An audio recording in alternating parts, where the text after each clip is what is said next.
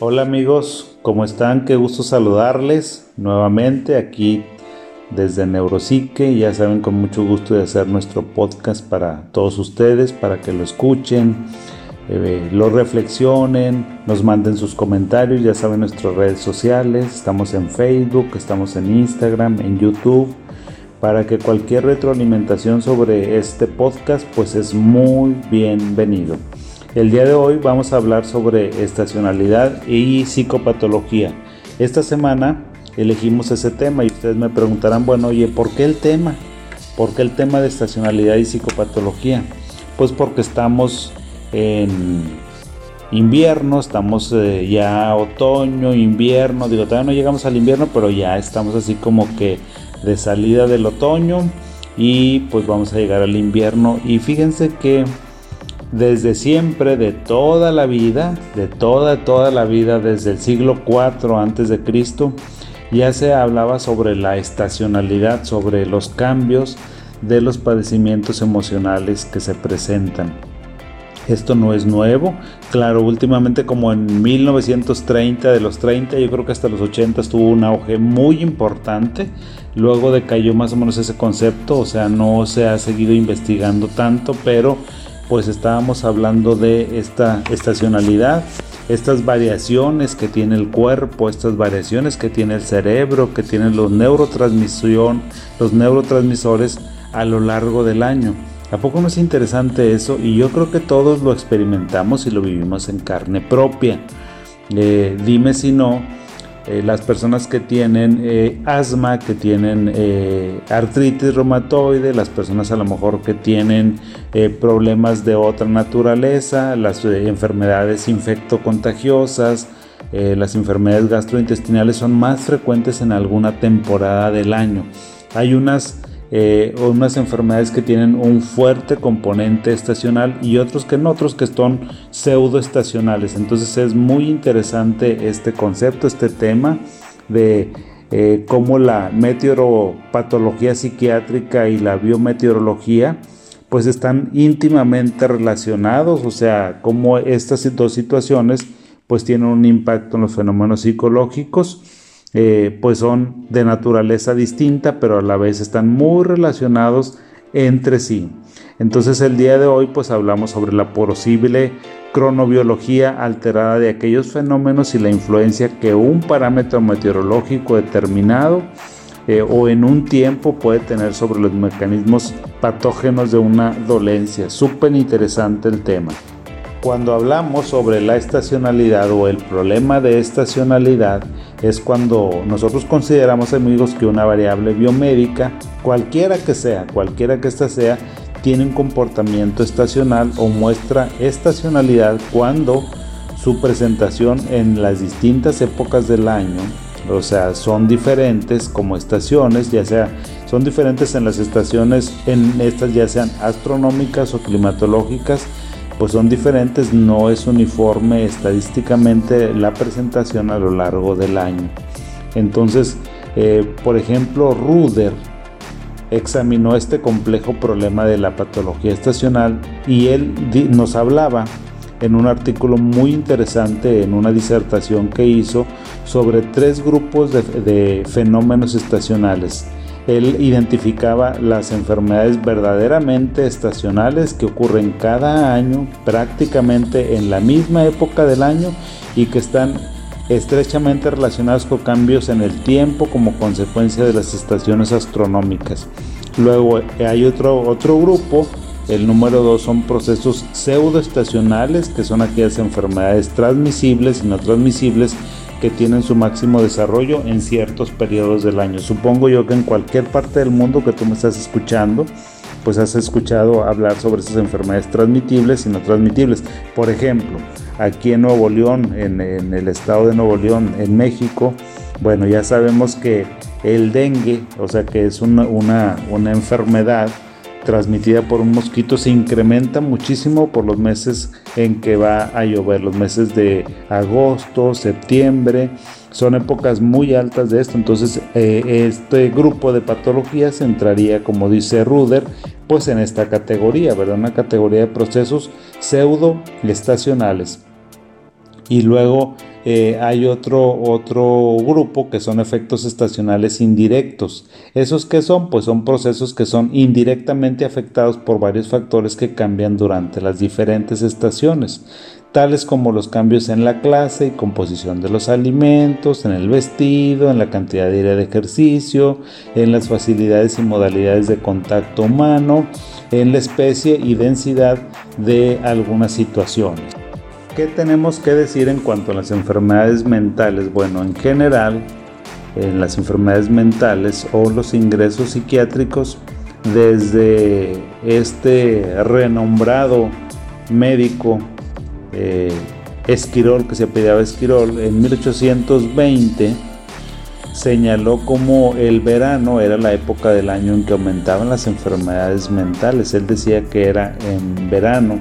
Luego había otro autor también, Huntington, en 1938 decía igualmente que las enfermedades mentales pues incrementan en el verano otro grupo de investigadores de Salter y Roth, esto ya en el 69, 1969, ellos decían que las enfermedades mentales son en primavera y en el verano, o sea, como que empiezan a hacer las primeras aproximaciones así globales en generales y luego Meyers y Davis sobre los ingresos hospitalarios psiquiátricos decían que se incrementaban en el verano, en el otoño. Como ustedes pueden ver, amigos, amigas, pues no hay consenso, o sea, no hay consenso sobre qué, en qué época del año pues es donde se incrementan, donde se desajustan los problemas emocionales y bueno, pues eso es evidente, eh, la verdad es que el cerebro humano es complejísimo, no lo podemos entender, no sabemos exactamente qué pasa ahí, nada más podemos ver algunas situaciones que nos afectan eh, en esta situación de vida siempre cambiante. Para los psiquiatras, y algo nos queda claro, es que las enfermedades afectivas son las que muestran una mayor estacionalidad de todas. Eh, esto se refleja con claridad cuando se hace eh, una, una, investigación con un, claro tinte estadístico y ahí se ve como para la manía hay un máximo pico, las personas que tienen trastorno bipolar, la fase de manía pues es en el verano cuando se incrementa muchísimo. Y también tenemos otras que son como un, un fenómeno pseudoestacional, como es el aumento de la agitación psicomotriz en pacientes con esquizofrenia. Y esto, fíjense, es muy interesante porque lo han asociado a la irrupción de masa de aire cálido, eh, las relaciones eh, tentativas de suicidio, o de intentos de suicidio también es un fenómeno estacional que se ha visto implicado y que es muy muy interesante. Fíjense este fenómeno de la, de la manía, de la melancolía, desde Hipócrates y Sócrates ya los describían y esto es en el siglo IV antes de Cristo, o sea, tenemos años y años y años con este tema y todavía no nos hemos puesto de acuerdo y no nos hemos dilucidado claramente. Pero por ejemplo ellos decían que la manía, Hipócrates y Sócrates, que la manía y la melancolía se incrementaban en primavera. Luego ya en 1938 y en el 80 otros médicos decían pues que eh, las enfermedades tenían una estacionalidad pero ya era diferente y dependía de cada patología. Por ejemplo, Rimmer en 1980 él decía que hay un pico de trastorno bipolar en primavera y en otoño es cuando más se, incrementaba esta situación. Eh, otras personas hablan de la psicosis y que esta es más en otoño o en invierno. En cuanto al, a la depresión y al suicidio, fíjense que yo no entendía por qué estos fenómenos, estas entidades nosológicas que a mí me parecía que podrían estar separadas, se estudiaban juntas. Luego ya lo comprendí, fíjense, comprendí porque dice que el suicidio en, este, en estos artículos que estuvo revisando, eh, de, es un artículo muy bueno que les recomiendo, se llama Estacionalidad y Psicopatología, eh, es, por, eh, es de Gil Martín y de González de Rivera, este se publicó en Psiquis en el volumen 9 en la página 88 páginas 92 a 101 está súper súper bueno súper recomendable porque es una historia de la estacionalidad y este fenómeno. Entonces da una luz muy clara sobre esto. Ellos hablan, por ejemplo, de que eh, la depresión y el suicidio se tienen que estudiar juntos porque las personas que tienen ideación suicida, comportamiento suicida, planeación o lo que sea que tenga que ver con suicidalidad, eh, sucede que el 90% de estas personas tienen depresión y viceversa, las personas que tienen depresión entre un 15, entre un 10 y un 15% tienen ideación y planeación suicida. Entonces, pues que esto eh, se estudia precisamente así.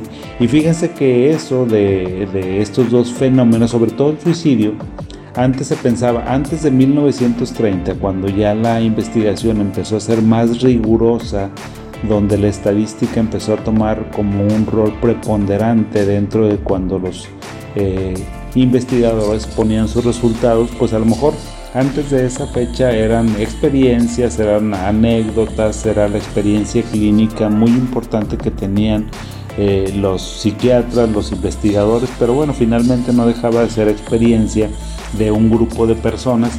Y ahora con la, irrupción de la estadística en, la, en la biomedicina, pues fue muy importante porque antes de eso siempre había el, paradigma, ahora sí que había un paradigma de que el comportamiento suicida y la ideación suicida era más de eh, la temporada de otoño e invierno y que tenía que ver pues con el ocaso del año, con la menor cantidad de luz, pero resulta que eso no fue así.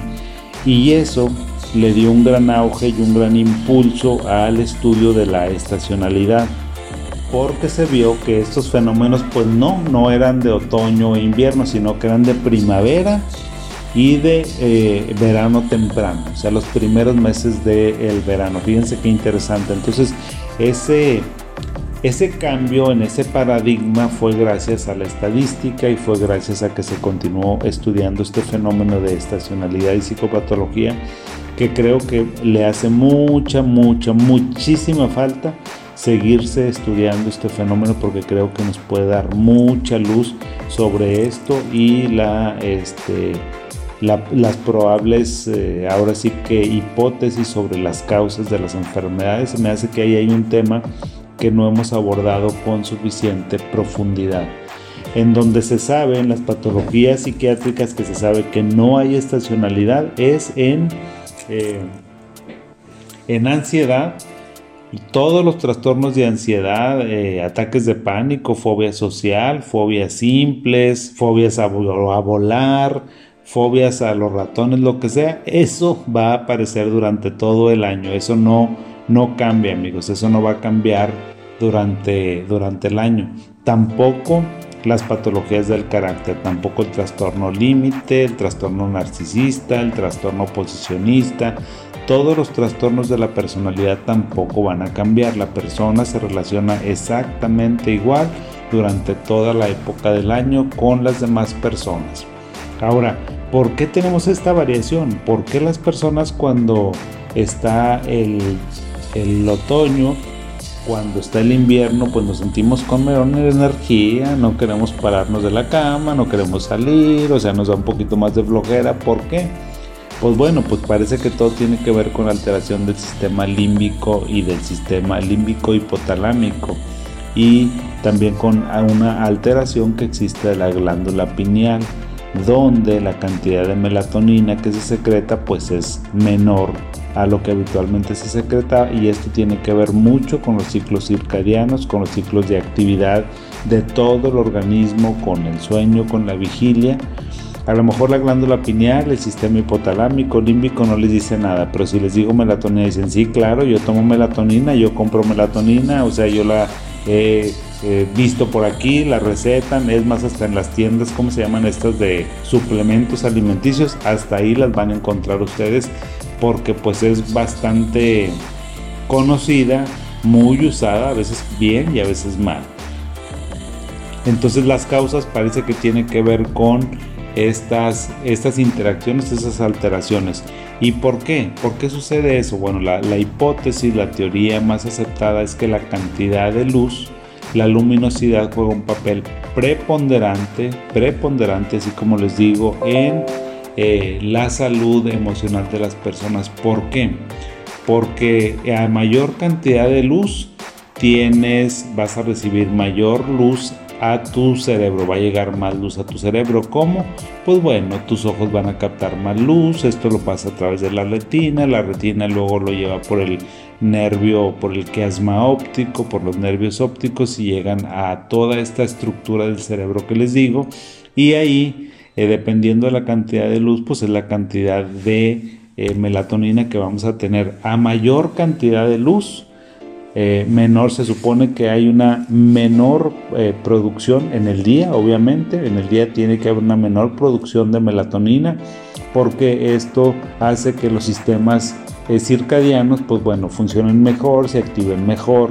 En la noche se supone que hay mucha producción de melatonina y entonces pues es cuando te da sueño y todo eso. Entonces esta disregulación que existe a veces con la melatonina, con la cantidad de luz, con la serotonina, que la serotonina no se las he mencionado, pero la serotonina se conoce como pues la sustancia ahora sí que de la felicidad, es el neurotransmisor de la felicidad porque pues la hipótesis más aceptada sobre cuál es la causa de la depresión es una disminución de la producción endógena de serotonina. Entonces toda esta interacción, fíjense, luz, ojos, retina, quiasma óptico, melatonina, serotonina, pues es como que todo un complejo entramado cerebral que existe y que nos mantiene o estables, nos mantiene en homeostasis o nos mantiene tristes o nos tiene un impacto.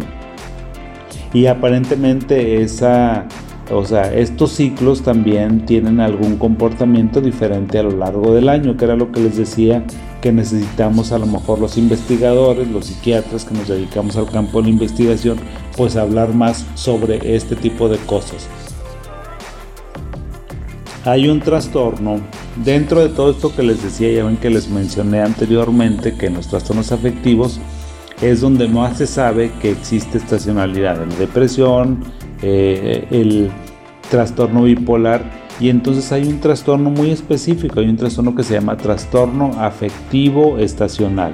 Eso, si tú vives eh, cerca del Ecuador, no te apures, seguramente no te va a dar, no te, vas a, no se te va a, crear una depresión. Si acaso es si vives por ejemplo en México, en todas las zonas, en todos los países que estén cerca del Ecuador, eh, la parte alta de África, la parte de Europa, por ahí España, estas partes que tal vez no queden cerca del Ecuador, ahí no hay tanto problema, no se presenta tanto este trastorno afectivo estacional, pero en lugares como Groenlandia, como la parte alta de eh, Canadá, en los países nórdicos, en Inglaterra, en, eh, acá en Argentina, en la parte más septentrional, seguramente ahí tienen este tipo de problemas porque este problema se ha identificado como desde los 80s. Es, una, es un trastorno que aparece más o menos a finales de otoño y principios de invierno.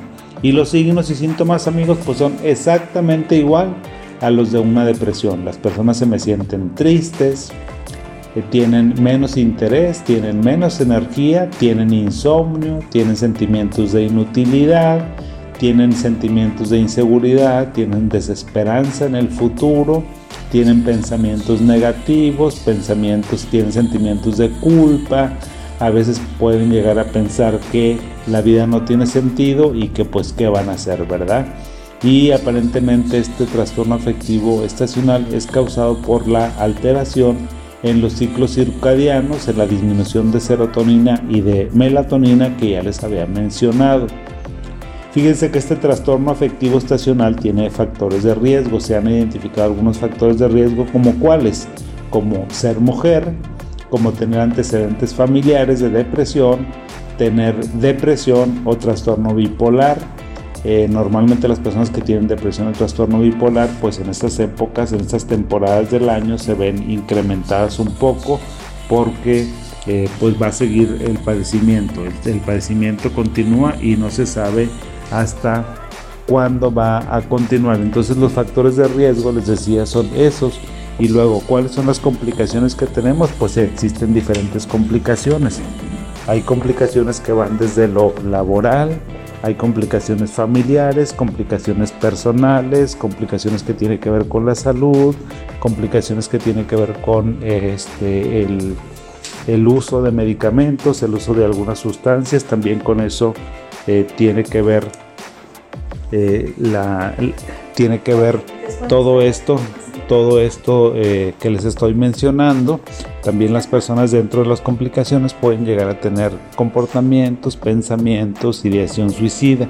Digo, a veces no llega tan, no es tan grave, no llega a tanto, lo más que se tiene, pues es esto, es esta disminución en la capacidad funcional o a lo mejor que las personas no tienen una buena interacción familiar. Esas son las complicaciones más frecuentes que se presentan cuando una persona tiene tiene esta situación del trastorno afectivo estacional. Y luego, ¿qué, el tratamiento, fíjense que el tratamiento es súper, súper interesante. ¿Por qué? Porque el tratamiento, no sé si ustedes hayan escuchado sobre eh, terapia lumínica, sobre terapia de iluminación. Bueno, pues es muy interesante porque ese es uno de los tratamientos que existe para este problema de el trastorno afectivo estacional. Eh, no crean que es cualquier tipo de lámpara. De hecho, yo cuando lo estaba, ya sabía, de, digo, los psiquiatras sabemos que para el trastorno afectivo estacional debe de existir este tratamiento y la manera eh, en que se dispensa, pues bueno, es muy particular. Entonces me metí de curioso, me metí a las plataformas, a las tiendas a buscar si existían este, lámparas para fototerapia y si existen. ¿Cuáles son esas lámparas? Bueno, esas lámparas tienen que tener ciertas propiedades muy específicas para que nos pueda ayudar. ¿Como cuáles? Bueno, tiene que ser una lámpara con una luz muy brillante, con una luz blanca, una luz que emule eh, pues el tipo de luminosidad que provoca el sol y son lámparas especiales, digo, no es cualquier tipo de lámpara, son unas lámparas que tiene que ser arriba o por lo menos 10 10.000 lúmenes para que nos haga efecto. La persona se tiene que exponer a, esta, a este aditamento, se tiene que exponer por lo menos 30 minutos y durante a, una distancia de unos 2 metros. Les digo, esto no es como que eh, los esté incitando, ¿verdad? De ninguna manera a que sabes que véteme a la tienda y búscame esta y ya. No, no, no. Es eh, que veas lo consultes con tu médico, con tu doctora, con tu psiquiatra, con tu psicólogo para ver si tú eres candidato a este tipo de terapias que les digo generalmente se utilizan más para eh, donde están los polos, no tanto aquí en el Ecuador, pero si hay algunas personas que esto les puede ayudar a que se sientan mejor.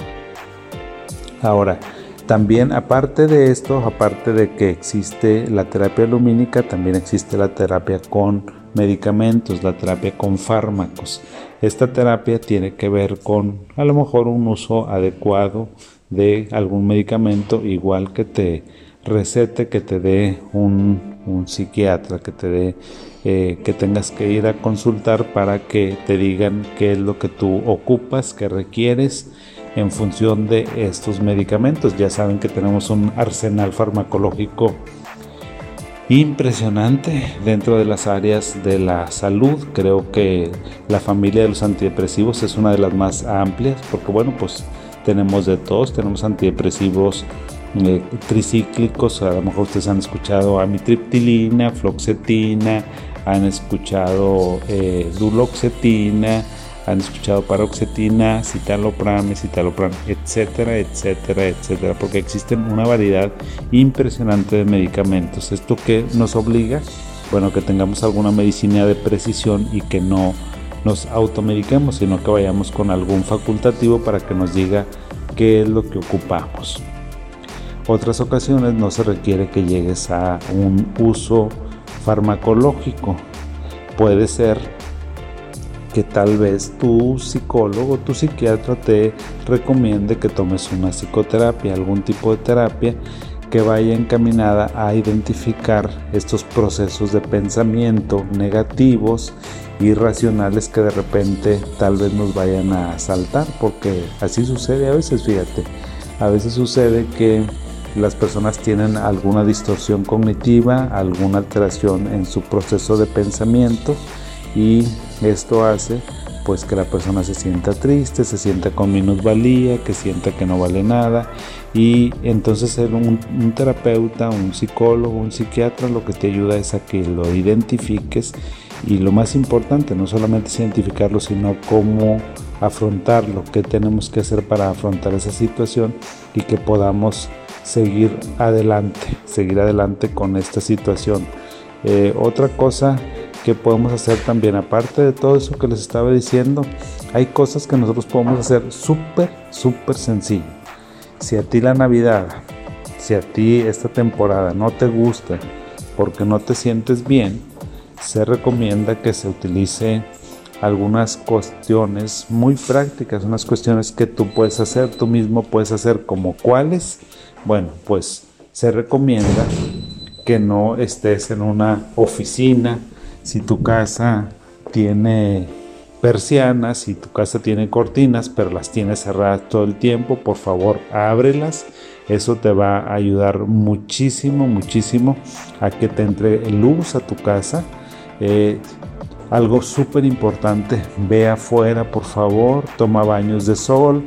¿Qué es un baño de sol? Bueno, que te expongas al sol, tal vez con alguna playera, con alguna ropa que sea corta, para que eh, mayor superficie de tu cuerpo se pueda exponer y tengas pues un incremento no solamente de eh, la cantidad de luz que puede llegar a tu cerebro, sino también la luz suficiente para que tu eh, piel pueda ayudar, pueda contribuir al metabolismo y al incremento de la vitamina D, que es esencial también para el funcionamiento de nuestro cerebro y para el funcionamiento de eh, muchas este, de estos tipos de alternativas. Entonces es importante que esa parte pues también la continuemos ahí porque esas son cosas muy sencillas, cosas súper, súper sencillas que cualquier persona podemos hacer. Tomar nuestros baños de sol, hacer ejercicio al aire libre, eso nos ayuda, pero como no tienes una idea, entonces si te sientes tú medio apachurrado, si es de las personas que en esta temporada no te gusta porque te sientes mal, te sientes cansado, te sientes triste, te sientes irritado y no sabes por qué, posiblemente tenga que ver con la cantidad de luz que tu cerebro está recibiendo. Entonces, si esa podría ser uno de los factores eh, que digamos está jugando en contra, pues tan sencillo como que salgas, te vas a caminar eh, y esto lo hagas con una rutina. Fíjate, no significa que porque vas a salir un día, dos días, vas a estar perfectamente bien. No, significa que tienes que hacer una rutina. Yo te recomiendo, te reto, ahora sí, pues a que hagas esto por lo menos una o dos semanas, que te expongas un poquito al sol. Todo el mundo me va a decir, oye doctor, no tengo tiempo, tengo que jalar, tengo que, yo tengo boquitas que mantener. No, pues yo también. Pero pues por ejemplo, yo en mi consultorio lo que hago es abrir las ventanas cuando tengo mucha consulta que a veces no voy a salir.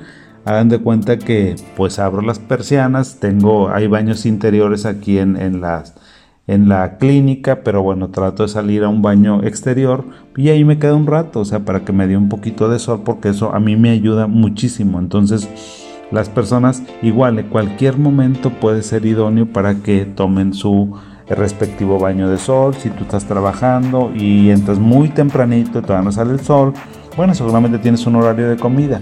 Ese horario de comida, en lugar de que sigas en la computadora o en lugar de que estés ahí en una cocina que está generalmente toda arrumbada o en el sótano o la cafetería, mejor pues calienta tus alimentos y úsalos y sal al patio, sal al estacionamiento, sal a la calle un ratito para que tomes eh, este baño de sol que es tan tan importante y yo te aseguro que eso te va a ayudar muchísimo a que pues te sientas mejor y si me dicen no es que ni siquiera para eso tengo tiempo bueno pues cuando llegues a tu casa seguramente hay una tiendita por ahí cerca y eh, ahí puedes hacer ejercicio no solamente es el baño de sol porque el baño de sol creo que es la parte medular de esto. Es eh, aquí mi recomendación de todo esto que estábamos hablando. Bueno, pues la recomendación final es sal al exterior y eso nos va a ayudar muchísimo a guardar y a cuidar nuestra homeostasis emocional, como no tienen ustedes una idea. Pero, y luego si me lo complementa, si me hace el favor, ahora sí, la caridad de hacer otra actividad como es el ejercicio rutinario, bueno, pues esas dos actividades yo te aseguro que vas a estar protegido el 50-60% de probabilidad de que vas a estar protegido contra estos padecimientos emocionales, sobre todo esto de sentirte con poca energía, sentirte con algo de melancolía en esa temporada, pues tiene que ver con eso, con la cantidad de luz y con el ejercicio la actividad física que tú hagas, porque esas dos actividades por sí mismas liberan endorfinas y liberan eh, que tu cerebro tenga más biodisponibilidad de serotonina que son esenciales esenciales para el funcionamiento.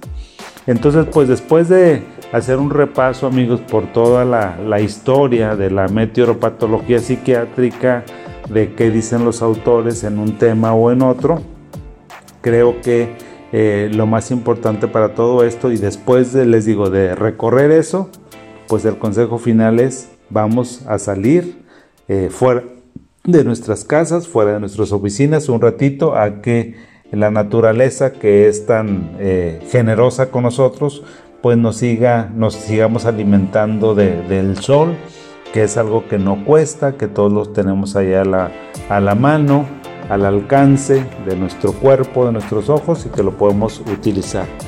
Entonces esa es la, recomendación final, muy sencilla, pero que tiene una gran implicación y un gran trasfondo científico y un fundamento teórico muy, muy importante. Les mando un abrazote, el mejor de mis deseos para esta temporada.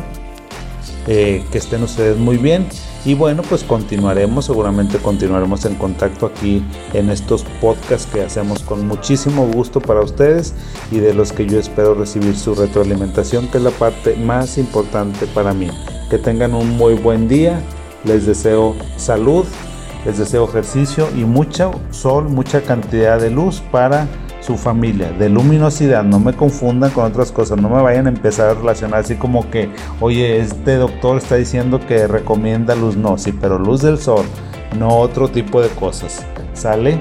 Un abrazo y bonito día. Hasta luego.